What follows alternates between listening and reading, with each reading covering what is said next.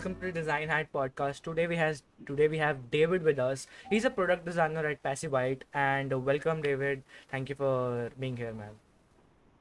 Thank you very much, Avi. It's a pleasure being here.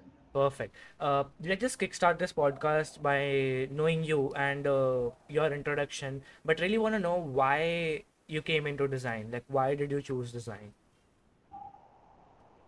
Okay. Um, so I think getting to design was accidental in quotes if i can say. Um so someone re- recently reached out to me let me start from there. My one of my lecturers recently reached out to me and was like wow that like, it was it was really a bold step of me taking like having done all of my like courses in like cybersecurity and all of that moving down to design. And it had me thinking like how how did i even get here? Um, so i think basically it all started like growing up. So my dad is into print design. So um, there was always a computer at home where I could like play around with stuff. And um, I think at that time it was CorelDRAW. CorelDRAW is more like um, popular in like the print design world over here. So I, I was just playing around with like gradients and like text art and all of that. So I think that was where that was where it all started. Um, over time, I moved down, like moved up to like Photoshop and stuff. But they were all things I did on the side. It wasn't really like um, any big deal. It was I, I, really didn't even get paid for anything. It was just a hobbyist like kind of thing. But I think um, I'd always loved i'd always loved everything around like tech. I'd always wanted to like write code be a developer and all of that. So i think i was i was already like writing code and all but i got into this internship at a certain time and um that was actually when i actually began to take um, design seriously because um, during the internship uh, i got into the internship like writing code but over time um, i think there was a task that we meant to do. And through that task um, i was moved like to to the design track. And that was where like my like whole career in product design started. So yeah since then it's been it's been a fun ride. So. Sounds interesting man. Uh, just going forward i want to ask like you did you also mentioned you did your bachelor's in computer science and mostly in cybersecurity. I want to know how did that uh, pushed you towards continuing design or like into design? Or did that help or not in any way yeah, um, I wouldn't say it helped like directly, but let me say over time. So I think it just helped me discover that I was more like into like um let me say the visual representation of like um software. So over time we're learning like coding, we're learning programming and all, but started out with Java, um started out with Java and like doing tutorials on my own we're always doing things in the command line. I was not really seeing the result of like everything that I wanted to do, but through the line, um, I, I later got into like web development still still from school because like we had like a particular course that had to do like with web development and also I discovered that okay I was being able to I was I was able to like see the results of what I was writing so if I wrote like a, if I wrote like a tag um like a h1 tag I could see what that h1 tag would produce in um the browser. I think that was where it all began was like, I really liked how I was being able to see like feedback from the code that I was writing. So basically, um, I think it just laid the foundation of code for me, if I could say. It laid the foundation of like um the sciences in terms of like computer science and like writing code and all of that and programming. So I think it laid that foundation for me and over time opportunities that came my way just moved me towards like the design path. So I think all of that was was basically just foundational stuff, and yeah. Was... Interesting, interesting. So what did when did you got your first jo- design job or gig? My first design job was right after school. I, I think I can't forget that because I was still in school. I, I really didn't even expect I was going to get the job. Funny enough, I was still in school when I applied for it. I not even submitted my like my project. I not even finished everything, but I applied for it like while I was still in school. And um, after then, it was like they they reached out to me probably a month after I got back home. Probably a month after I got back home. So it was like who, who are these? When did I apply for this and all of this? So I later went back and said, okay, yeah, this was this were the guys I applied for, and that was like the, the marketing design, marketing design role at um, Paid. Um, it was was really interesting. It was really interesting because I think it opened my eyes up. One thing I like um, enjoyed about the role was the fact that it didn't just um, open me up to like doing work and stuff. It opened me up to a lot of things that I didn't know, even things I felt like, oh, I, I knew this and I would have, I put them in my resume and I, I was able to do this. It just opened my eyes to a lot of things that I really didn't know, and that was that was something I was appreciative about. That um, I didn't really stay long there because of like uh, management issues and all of that. But yeah, that was my first my first job. Interesting. So, uh, did you like you mentioned about Paid and how you got a marketing design role? Just want to ask because not really a lot of people uh, have a title as a marketing designer. What did you really do about that? Like, what was your work? That that's actually an interesting question because my role there, um, um, let me say, I was hired or the role I was given when I was hired, or let me say the title, yes, that's the word. The title I was given when I was hired was graphics slash web designer. But over time, I uh, um I think when I I had been following like Charli Prangley, I think um it's Charli Marie TV on YouTube.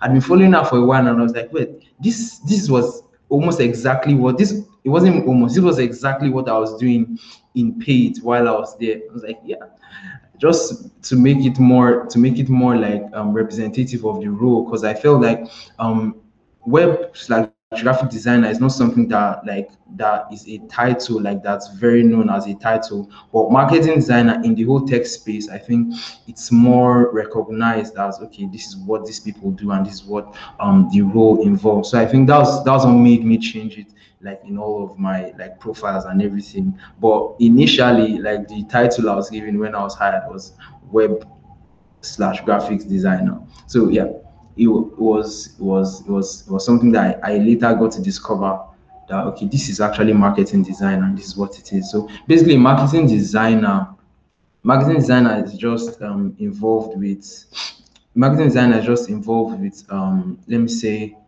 um, designing stuff to to sell or like showcase a company's like products or services to like the public. I'll say that they are the custodians of probably the company's brand and all of that so um, stuff you can see like a marketing designer working you know, things like the company swag, presentation slides, like print material, social media assets, and those are basically things I was doing at um, at Paid. I was designing like a lot of banners, roll-up banners, billboards, even web banners, like for the websites and all of that. I was designing flyers for like marketing and all of that. So I think those were basically um, things I was involved with at Paid, which was one of the reasons why I, I figured that this is marketing design and this is what is it involves. So yeah. But but after doing a marketing design role, you uh, even though your role was just a web designer or graphic designer, your work mostly around surrounded that. Uh, then you kind of joined Relay as a UI developer. Just wanted to know, did you thought that getting back into a bit of coding was good. Like why did you do it and how did you got that opportunity? Okay um so i think after my my my job at paid it was kind of like a break because um there's this program that i needed to do in like in nigeria here after after like my after leaving school. It's called youth service. So it's like a one year program. So during that period um i was like let's say I was like doing the whole youth service program. And afterwards, I got reached out to by this company. Um, really, it was actually based on a referral because like I had a relationship with the co-founder. It was kind of like a family, like friend, and all of that. So it was like, uh, dude, you out of work? What's up? Can you do this? Oh no, you even came in as they were looking for someone, because at that point I had yeah, that, I think that's an interesting story because at that point, I'd actually stopped coding for probably six to seven months. It was it was it was before it was during that period that I actually got into that, internship that I spoke about earlier, where I was moving like to the design track and all of that. So I was so into product design at that particular point in time. I because I that was my first like should I say that was my first um my first interaction with like product design, I had known nothing about UI UX before that point. So I was really, really, really engulfed in the whole like product design space and I was learning stuff, doing tutorials, designing stuff. So that's what I was doing within those period those months that I said that I wasn't like writing code anymore at that point. So I was looking for people for for um for them. I was like trying to say and I didn't get anybody because at that point um a UI developer role basically um it's kind of like a UI designer and a front end developer, depending on how like the company is structured. So the front end developer's role involves like HTML, CSS, and like front end engineering in terms of like JavaScript, React, and all of that kind of stuff. So I like my JavaScript at that point was very very sloppy, was very sloppy. So I I was like, I, I, I can't handle JavaScript. I can't handle JavaScript, but I can do HTML, CSS. And they were like, yeah, they, they really don't need JavaScript at this particular time, as long as it's something that I would want to learn along the way. Um, that they already had like full stack developers that handled front end and back end engineering. I was like, okay, sure. Um, they gave me a test. Like it was like it was basically like a coding test, just converting like one page from because at that time, why why they needed like a UI developer at that point in time was because they were moving like the products they had from Webflow down to like um, using React to um, build everything from scratch. So they just gave me the test was actually converting one of those like former pages on Webflow to HTML, CSS. So that was what the test involved. So it was basically the fact that at that point in time I, I was out of a job and then a job like and this was like family friend and yeah it was something I could do and it was some it was related to like design that I'd already started learning and yeah so that's how I got the job and that was what basically involved. Mm, nice, interesting. Now, uh, again, like you started as design, uh, then you got back into a bit of coding, uh, and design as well, and then you got now currently at uh, Passivite, you are working as a product designer. Just wanted to know now getting back to design. I know that everybody who's a UI UX designer eventually becomes a product designer no matter what, but just Yeah. wanted to ask how that transition happened and uh, like why from now from UI developer you got into designing again. Yeah, so it's it's still basically related to what I was saying. Like before before I got the job as a UI developer, I was basically like trying to move away from writing code like primarily. I was like basically trying to move away from writing code because I had I discovered that like product design was basically what I was looking for from the beginning. You know, I talked about the fact that I was like into um, the visual like feedback that I was getting from like writing code in like HTML, CSS, and seeing them on the browser. It was basically design was something that I really loved to do, and I found like a path in design that I, like I really was passionate about. So basically, it was me moving away from writing code from the beginning. Just that okay, I had to interface with like a UI developer role in the whole like path. So basically, I was moving away from like code itself. So that's how I found myself here, like in product design, um, like trying to um settle down on like the product designer path like leaving code and all of that. So that's that's how that's how I got here. It's not it's not it's not it's not anything deep. It's just the fact that I'm trying to move away from like writing code and all of that. Perfect. Now, for example, if someone as a beginner who wants to learn UI designing, do you uh, would you say that learning coding is compulsory or important? Um, I wouldn't say it's compulsory, but I would say like it could we could see it as important. So I think um knowing code as a designer is just like let me see what illustration. It's just like bread and butter. Let me see whether bread and butter or bread and jelly or bread and egg or anything. You could have bread on its own and it's really nice, but having it with butter makes it even more nice. Like it makes it nicer. So that's just how it is. Like you could be a designer on your own and it's like super cool. Like you definitely know what to do and how to like do your job as a designer. But knowing how to code just makes it nicer because you're able to um relate with your uh, like developers and like engineers when handing off and all. You know the limitations of code. You know okay these are the things or this is how this is how like um the engineer or the developer is going to be working on this when they are trying to implement this. I think um a quick example of that was a certain time I was working on this landing page with this guy, and there was something I did in the design, and it felt really strange to him. And he came back and I was like, okay, what was I trying to do here? And I basically explained how he was going to implement it in code. And he really appreciated that because he was like, okay, you're going to use like a negative margin or you're going to do this. Some of those things were things like he didn't know, like but basically because of the fact that I already like um, had some knowledge of code, I was able to explain it. And even while I was designing it, it was already in my mind that this was how I would implement it if this was me. So sure, like being a designer is super cool and all of that. Like it's not compulsory to learn how to code. It's not like it's not mandatory, but it sure is nice. Like it helps it helps you like in um, the designs you're making and how like the implementations will turn out. So yeah. That that's interesting. I think uh, that's important because it's not compulsory, but knowing it always helps uh, when you are trying to Yeah. hand, over your designs to a developer. Obviously. Uh, Yeah. now we are almost at the end of the podcast. This is one of the questions that I ask from every guest who comes on. Uh, what would be your two pieces of advice would you like to give to anyone who is listening or watching this, uh, which can help them out in their general? In, it can be in their life, can be in design, can be anything. Okay, um, let me see.